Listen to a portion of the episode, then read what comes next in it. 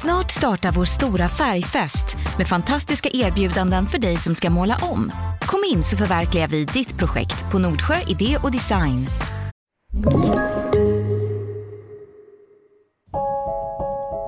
Det är den första juli, år 2000. En varm sommarkväll i England. Åttaåringen Sara är ute och leker med sina två äldre bröder och sin stora syster. Men snart händer det där som bara inte får hända. Sara försvinner. Hennes syskon kan inte hitta henne. Hur? De lekte ju tillsammans på fältet. Sprang där allihopa. Alla fyra. Och så plötsligt var hon bara borta. Spårlöst försvunnen. Du lyssnar på Värsta morden. Jag vill varna känsliga lyssnare. Dagens avsnitt innehåller fruktansvärda skildringar. Det är en varm sommarmorgon i England, 1 juni 2000. Sara och hennes syskon ska tillsammans med sin mamma åka till sina farföräldrar som bor vid kusten i Kingston Gores. Tanken var att de skulle vara där över helgen, umgås med varandra, laga mat och njuta av sommarvärmen. När Sara och hennes familj kommer fram till destinationen står middagen redan på bordet. När Sara och hennes syskon ätit upp leker de tillsammans i trädgården. En stund senare hade det blivit dags för en kvällspromenad. Alla tillsammans, vuxna som barn. Sara och hennes syskon ville väldigt gärna se stranden i området och så blev det. De traskade vidare och snart var de alla vid stranden. Vid stranden fanns det också ett stort majsfält, utbrett flera kilometer. En perfekt lekplats med höga majsplantor. Barnen börjar leka. De springer där alla fyra tillsammans och njuter av livet. De vuxna vill gå vidare, men inte barnen. Saras storebröder frågar om de alla kan få vara kvar en stund och leka.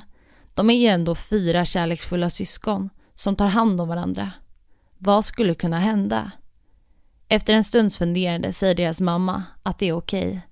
Barnen får vara kvar en stund, bara de håller ihop.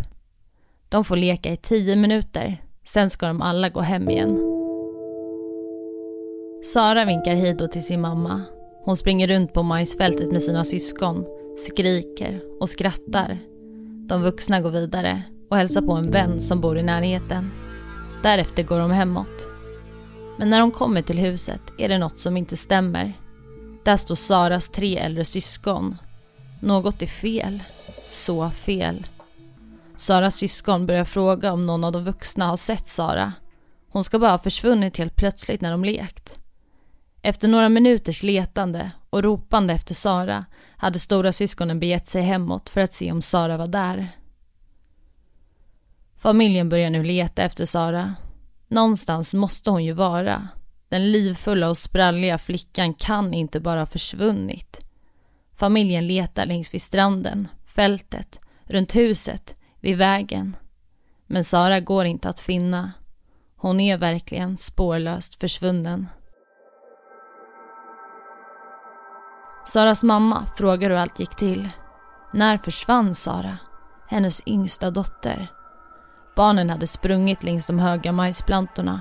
Pojkarna som var äldre hade sprungit snabbast och Sara och hennes stora syster hade halkat efter. Men de hade verkligen tittat till varandra hela tiden. Pojkarna hade vänt sig om för att försäkra sig om att deras systrar var med. Men så plötsligt, när en av Saras storebröder vänder sig om, så är Sara bara inte där. Sara hade nu varit försvunnen i en timma. Grannar och människor i området hjälper till i sökandet efter den åttaåriga flickan. Hon kanske har råkat göra sig illa någonstans på fältet, fastnat i en grop eller liknande. Men när mörkret faller är Sara fortfarande borta. Klockan nio på kvällen kontaktas polisen och fallet prioriteras före allt annat. Polisen anländer kort därefter.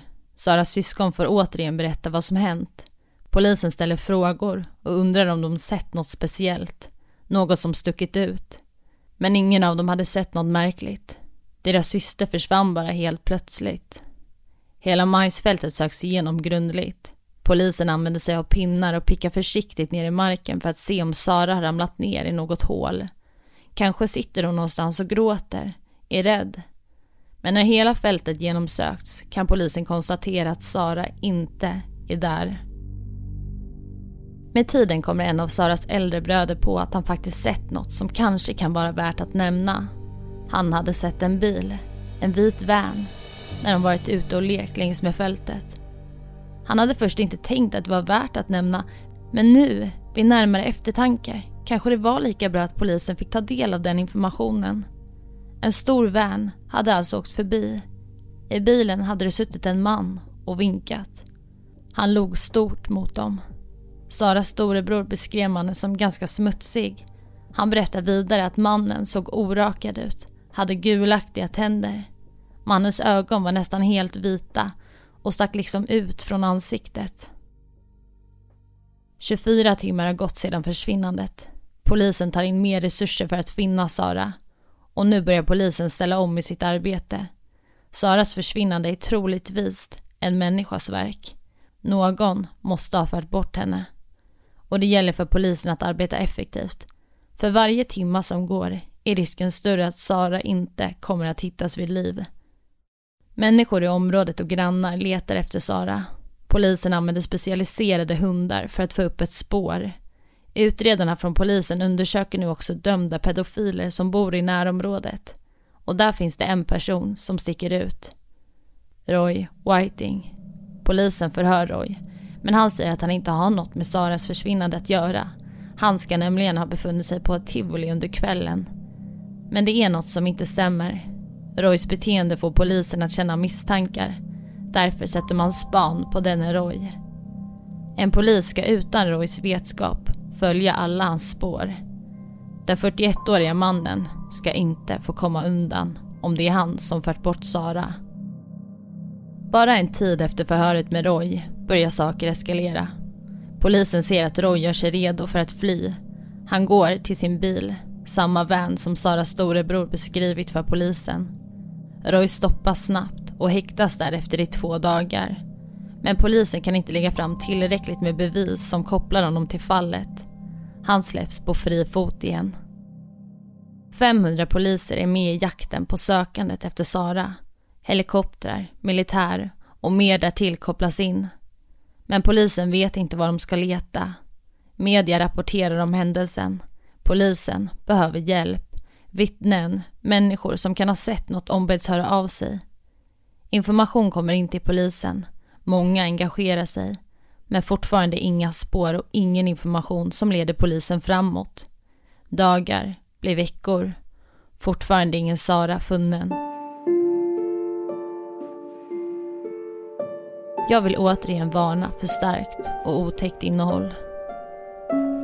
Den 17 juli, mer än två veckor efter Saras försvinnande. En naken barnkropp hade hittats i ett närliggande område. Bara en bit ifrån det område som Sara och hennes syskon lekt på. En död flicka. Och mycket riktigt, det är den åttaåriga Saras livlösa kropp som hittas av en farmarbetare hennes kropp hade blivit nedgrävd i en grundgrav på ett fält. Saras kropp vittnade om en våldsam död. En gärningsman som våldför sig på hennes kropp sexuellt. Den troliga dödsorsaken, kvävning. Hår från Saras huvud hade ryckts bort, troligtvis under attacken. Tre dagar efter att Saras kropp hittats ringer en kvinna in till polisen hon berättar att hon sett något vid vägkanten nära hennes hem. En svart barnsko som legat där ett tag. Och än var skon kvar. Skon skulle visa sig tillhöra Sara. Polisens fortsatta arbete gick nu bland annat ut på att leta efter Saras kläder och finna ytterligare bevis mot Roy. Och det fick slutligen resultat. Utredarna hittade bland annat ett kvitto från en bensinmack där Roy ska ha tankat samma kväll som Sara försvann. En bensinmack i närheten av samma område som Saras sko hittats på. Ett kvitto som skulle bli ett viktigt bevis. Roy hade tidigare sagt att han varit på ett tivoli under kvällen då Sara försvunnit. Men kvittot sa något helt annat. Kvittot visade att Roy faktiskt hade befunnit sig i området runt tiden för försvinnandet. Han hade inte varit på ett tivoli. Roys historia gick inte ihop. Den 23 juli stjäl Roy en bil. Polisen är efter honom. Han kör i hastigheter upp mot 110 km i timmen. Han jagas av polisen men fortsätter att köra. Och kort därefter kraschar han in i ett fordon. Polisen griper Roy som nu häktas. En tid senare erkänner han att han har stulit den aktuella bilen och kört vårdslöst. Roy får ett straff på 22 månaders fängelse bakom lås och bom. Under tiden som Roy sitter inne i fängelset undersöker polisen hans vita van. I bilen hittar man bland annat en röd tjocktröja och en clownmönstrad gardin.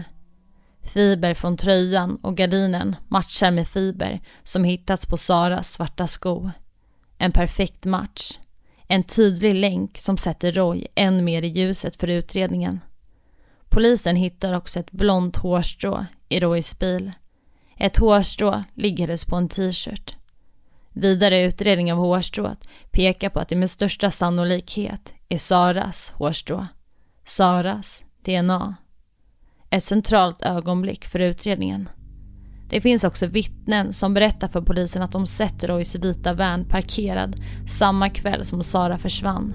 I närheten av där hennes kropp senare hittades. Ja, då stannar vi upp där lite. Roy är vid den här tidpunkten 41 år gammal och polisen tror sig nu ha funnit den rätta gärningsmannen, nämligen Roy. Och jag tänkte berätta lite om ett brott som Roy tidigare dömts för.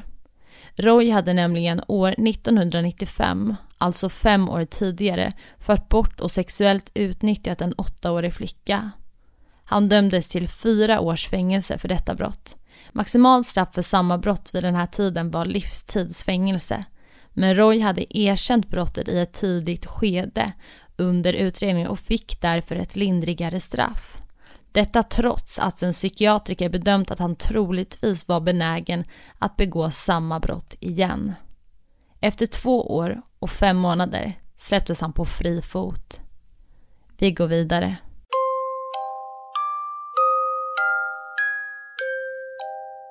Roy förnekar all inblandelse i fallet med Sara. Polisen har beskrivit honom som kall, nervös och klinisk i sina förhör. Ständigt med en cigarett i munnen. Men trots hans förnekande är bevisen nu tillräckligt starka.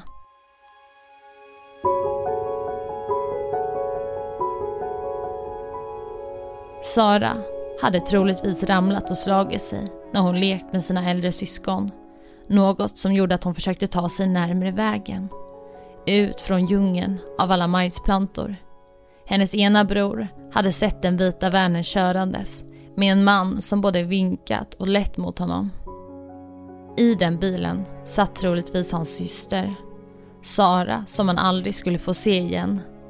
Men broderns vittnesmål om den där mannen i den vita vanen blev ett av de starkaste bevisen mot Roy. Den 12 december 2001, efter fyra veckors rättegång, dömdes Roy för bortförandet och mordet på Sara. Domen faller. Livstidsfängelse.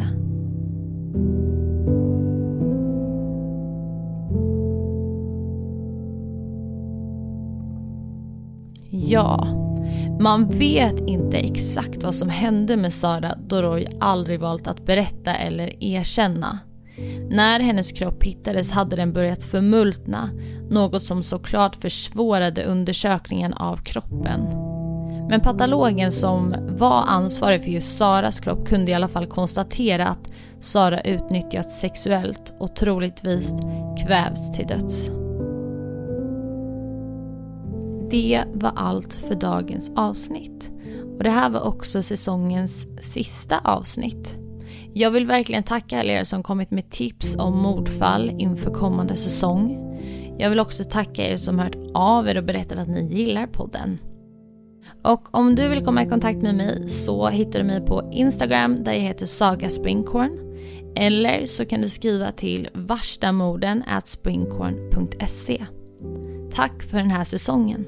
Ha det bra.